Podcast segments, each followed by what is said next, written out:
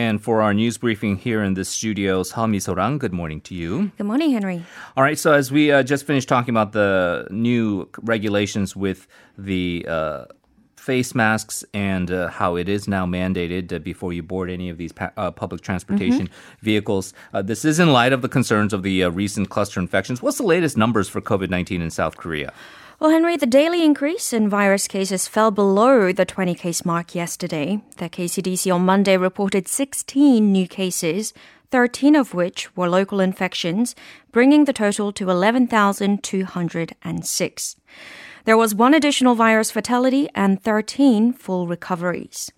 The KCDC also added that so far at least 237 patients have been confirmed in relation to the Itaewon infection, but that the cluster appears to be under control. So it does appear to be under control. Uh, once again, just leaning on your uh, medical expertise, uh, they they keep talking about uh, the concerns with the um, quaternary infections, and now mm-hmm. all the way up mm-hmm. to I, I, don't know how you guys term it now. The sixth level is yeah, sen- sixth sen- level centenary uh, in, um, infections.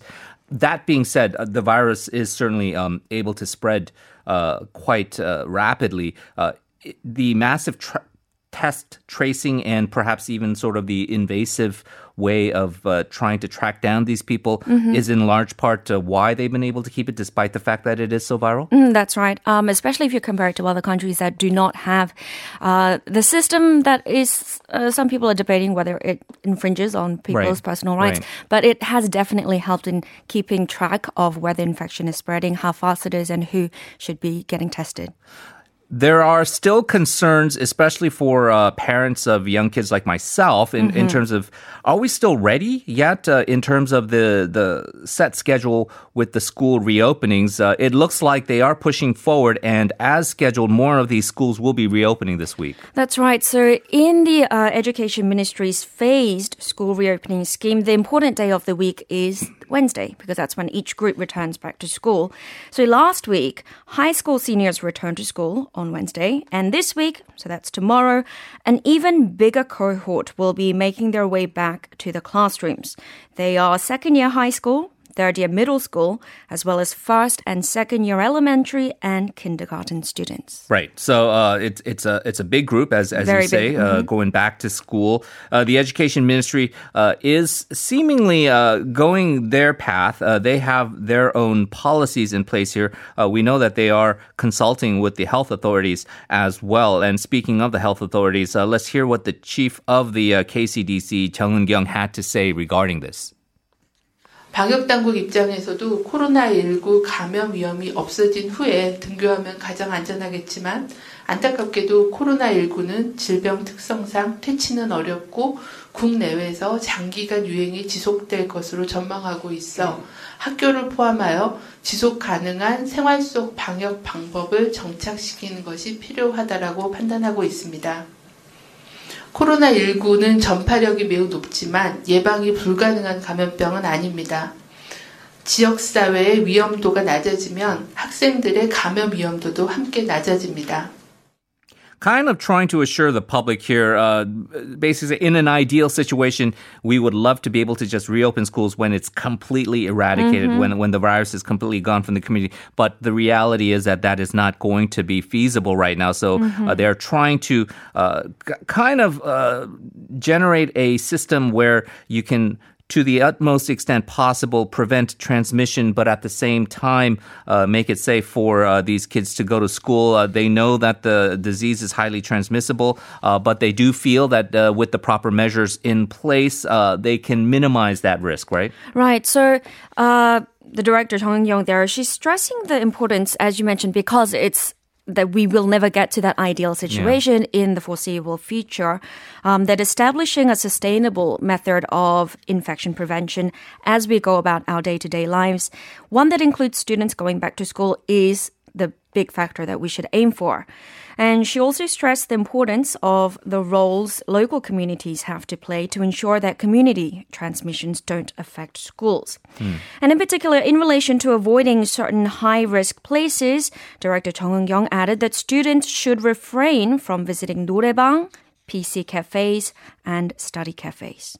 Right. Uh, there's been some talk about uh, various outbreaks that have occurred uh, or transmissions that have occurred there. Uh, the coin uh, noraebangs, which are very kind of small, intimate spaces where maybe two people will uh, be together and uh, sing their songs, and Right. uh, the, the Even- transmissions. Even if you go alone, it can uh, Right. spread from one uh, consumer to the next. Right, right. With the mics not Yeah. being necessarily the most uh, uh, sterile uh, products to use. And this is coming amid growing concerns over infections among students. Again, this gives pause to parents of young kids. Mm-hmm. Uh, there was a five year old in Gangseo-gu district who tested positive for coronavirus. That's right. And according to the Seoul city government, this case can be traced back to the five year old's art hagwon teacher. So a 29 year old art hagwon teacher tested positive for the virus this past Sunday. To which a bit over 110 people, including students, parents, and other teachers, were also tested. And so far, around 80 of these tests came back negative, but we are still waiting on the results for the rest. Um, and that's expected to come out later today. So, what we know for now is that one of the 29 year old students, the aforementioned five year old boy, has tested positive as well. And as a result, the Seoul City Education Office has decided to temporarily close five elementary schools and 10 kindergartens in the Hagwon's physical vicinity, which had been providing emergency childcare classes. Now, once we get the results, uh, the test results of the remaining 30 odd people associated with this Art Hagwon case later this morning, the Seoul City Education Office is expected to make an announcement regarding whether or not to go ahead with reopening schools in the affected areas. Meanwhile, it's unclear how this Art Hagwon teacher contracted uh, COVID 19 because she apparently hasn't traveled overseas or visited any corona hotspots. And that is why uh, there are still some parents who uh, will have a difficult decision to make in terms of whether they are going to send their kids to school or not. It isn't going to be compulsory if you uh, decide to tell uh, the uh, school authorities that uh, you'd like to just continue with the online learning, but there's a certain limit to uh, how The much you days, can, uh, how you can do that. Even though the uh, policy does seem to be that in these affected areas, they want to keep capacity to two thirds of the yeah. students attending. So uh, i- in that case, I guess a lot of the concerned uh, pa- parents can decide to opt out uh, in terms of uh, sending their kids uh, to these places. And again, uh, it's all uh, just uh, very, very much. Although there's a central kind of a control tower command with the education ministry and the health authorities trying to figure this out, uh, there are. They're giving a little bit of autonomy to some of these school districts as to uh, what's the best way to approach this uh, in consultant uh, in consultation with the parents as well. Right. So each school they were given the option of choosing from a bunch of preset guidelines, and also the, as you mentioned, parents have Right. autonomy as well. Well, uh, we have uh, this uh, new normal here. I think that's the cliche by now with uh, talking about how uh, people in society deal with the uh, coronavirus pandemic. Weather's getting warmer, and I know that uh, there have been some uh, discussions uh, among epidemiologists whether that uh, could mean that a coronavirus like uh, COVID 19 uh, would start to uh, dissipate, although we've seen in warmer climes like in Singapore that doesn't seem to be the case. But when the temperatures are warmer, it is a little bit less convenient to wear the real heavy, uh, big protective face masks. And people are turning to the uh, thinner dental masks to uh, protect protect themselves against coronavirus. That's right. So people are turning to dental or surgical mask because it's easier to breathe as opposed to the KF94 mm. mask, for example. And in response to this rising demand, the MFDS, the Ministry of Food and Drug Safety, has created a new class of anti-droplet masks, ones that are similar to dental or surgical masks for physicians, but this one intended for the public. Uh, the new standard is expected to come into effect early June. So, how does this work in terms of the approval process uh, with uh, any type of uh, medic- medicine or a, a medical device that comes to market? What does it mean for the ministry to come up with a new standard? Well, once the MFDS is involved and it designates a product as a quasi drug and creates a standard for it, then that product is no longer just a beauty or a fashion item and is therefore it's subject to a much higher quality, a much higher standard of safety, efficacy, and quality control, which means that consumers they can go and buy these masks and be confident in its safety and ability to do its intended job. And also by creating separate uh, guidelines and separating surgical masks for physicians from similar masks for the public, we can mitigate any potential shortage of PPE for health professionals that we've seen in other countries, yeah. and we can expect a much higher volume of production overall.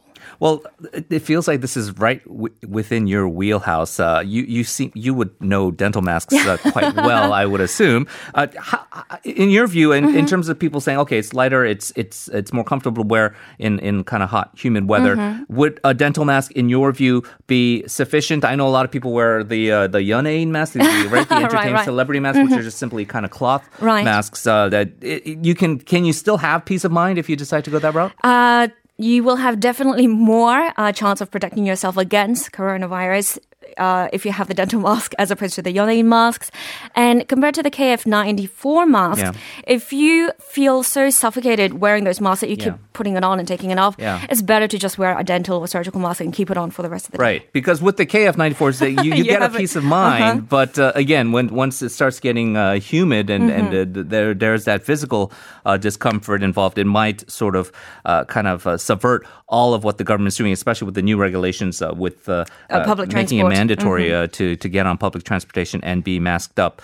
Okay, we're going to turn away from all the uh, the health issues now and talk about uh, what has been a big controversy in recent weeks here, at least in the political uh, circles. Uh, a victim of uh, Japan's wartime sexual slavery, one of the more prominent uh, um, halmonis, as as we have mm-hmm. been terming them in Korean society, Lee Yong-soo, has once again spoken out against Yoon Mi-hyang. She is the activist turned lawmaker elect. Uh, she's being accused of misappropriating uh, donated funds when she used to head up a, a civic organization advocating for the rights of uh, these victims. So mm-hmm. Uh, before we begin, let's hear her remarks during that press conference yesterday. 이 죄를 모르고 아직까지도 큰 소리 하고 있는 이 사람들 죄는 지은 대로 가고 공은 딱한 대로 갑니다. 하기 때문에 꼭 이 죄를 물어서 죄를 살려야 됩니다. 살리다고 제가 마음이 푸는 건 아닙니다. 고쳐야죠.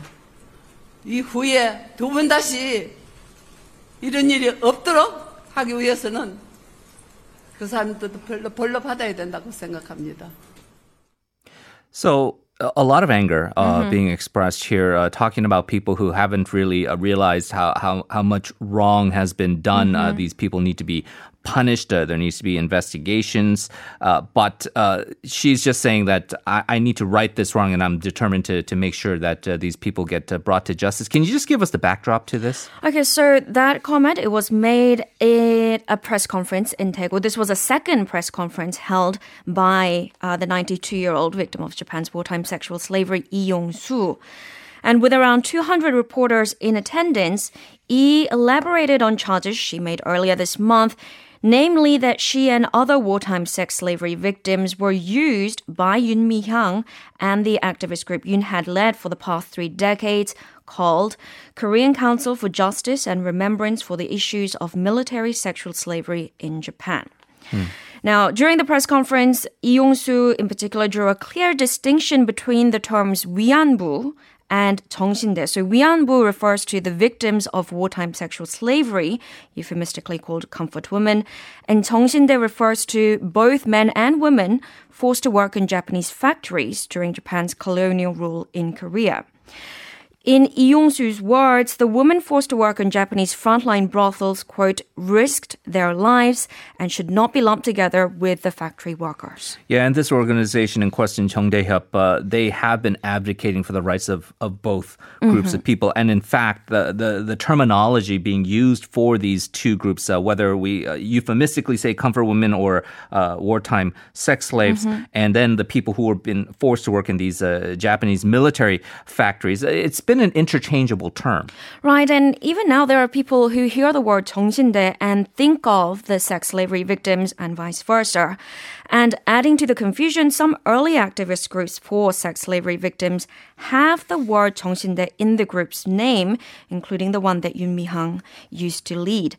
Now, Ms. Lee Yong-su's complaint is that because activist groups haven't made a clear-cut distinction between the two groups of victims, there has been a delay in getting a proper apology and compensation from Japan.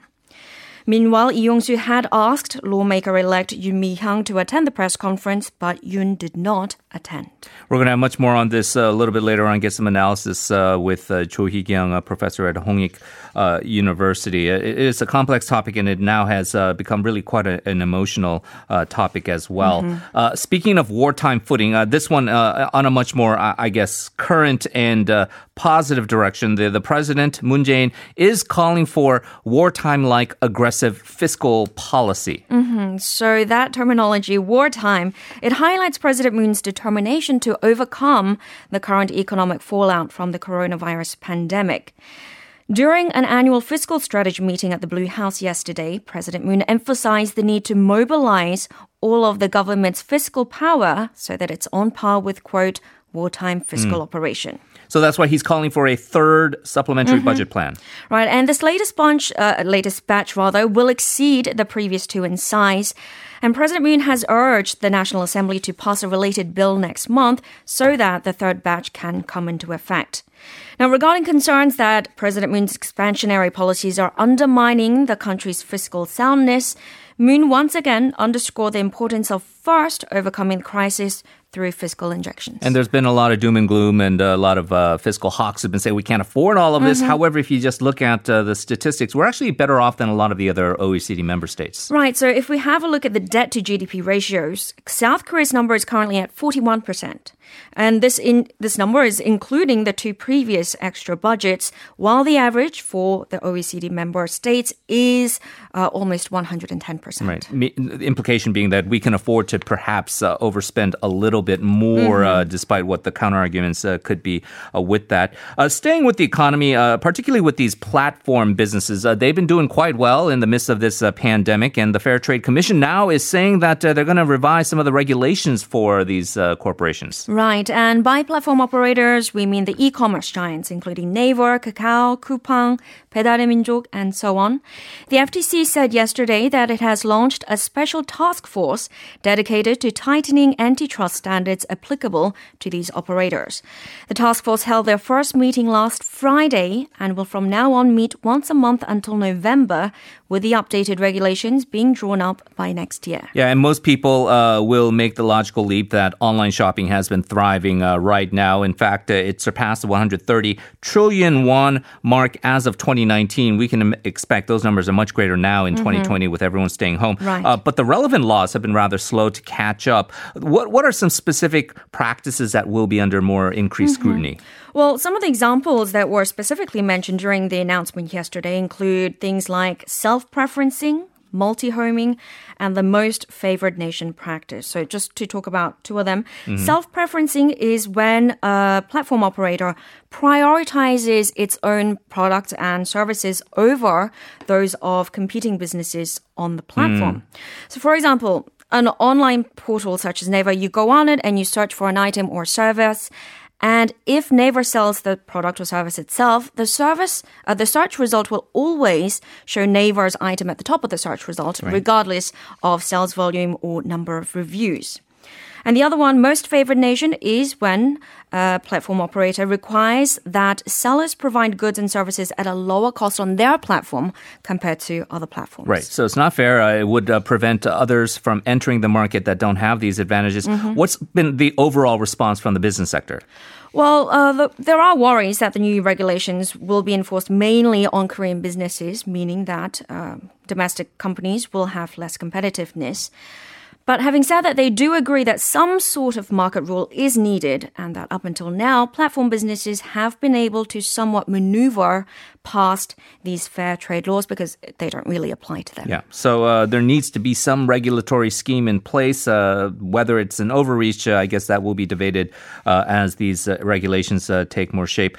Let's turn to another controversy that had been lingering up prior to the uh, general elections. Uh, this was involving uh, one of the uh, general programming stations, Channel A. Uh, they released the results of their own investigation into the allegations of collusion between its journalist and a prosecutor. Mm-hmm. And if we have a look at the results of that investigation, Long story short, the reporter's computer and two mobile phones were completely erased. So items which would have served as the main evidence, the most important evidence in this whole situation, were erased. Hmm. So if we provide some background, this goes back to late March when broadcasting station MBC reported allegations of collusion between a Channel A journalist and a high-level prosecutor. The journalist is suspected of pressuring a jailed financier named Lee Chol to divulge incriminating information on Yoo Si-min, one of the most vocal pro-moon administration pundits. The journalist allegedly tried to leverage his ties with a senior prosecutor, essentially implying that, you know, tit for tat, if you give me incriminating information on Yoo Si-min, your prosecu- uh, the prosecution will go easy on your case. Right. So uh, this internal investigation, and I guess a lot of people would take that with a grain of salt, revealed the reporter had at one point admitted talking on the phone with this uh, prosecutor in question, uh, and that prosecutor is known to be uh, quite close with the uh, s- prosecutor general Yoon Suk Yeol. Right. Um, at the same time, Channel A emphasized that any collusion was misconduct of the reporter himself and it had nothing to do with the company or the higher ups in the company. Um, earlier, MBC reported that the journalist told Lee Chol's aide that he had spoken to the senior prosecutor over the phone and had obtained the prosecutor's consent to coerce E. There were reportedly recordings of their phone conversation, which have now been erased from the reporter's phone and laptop.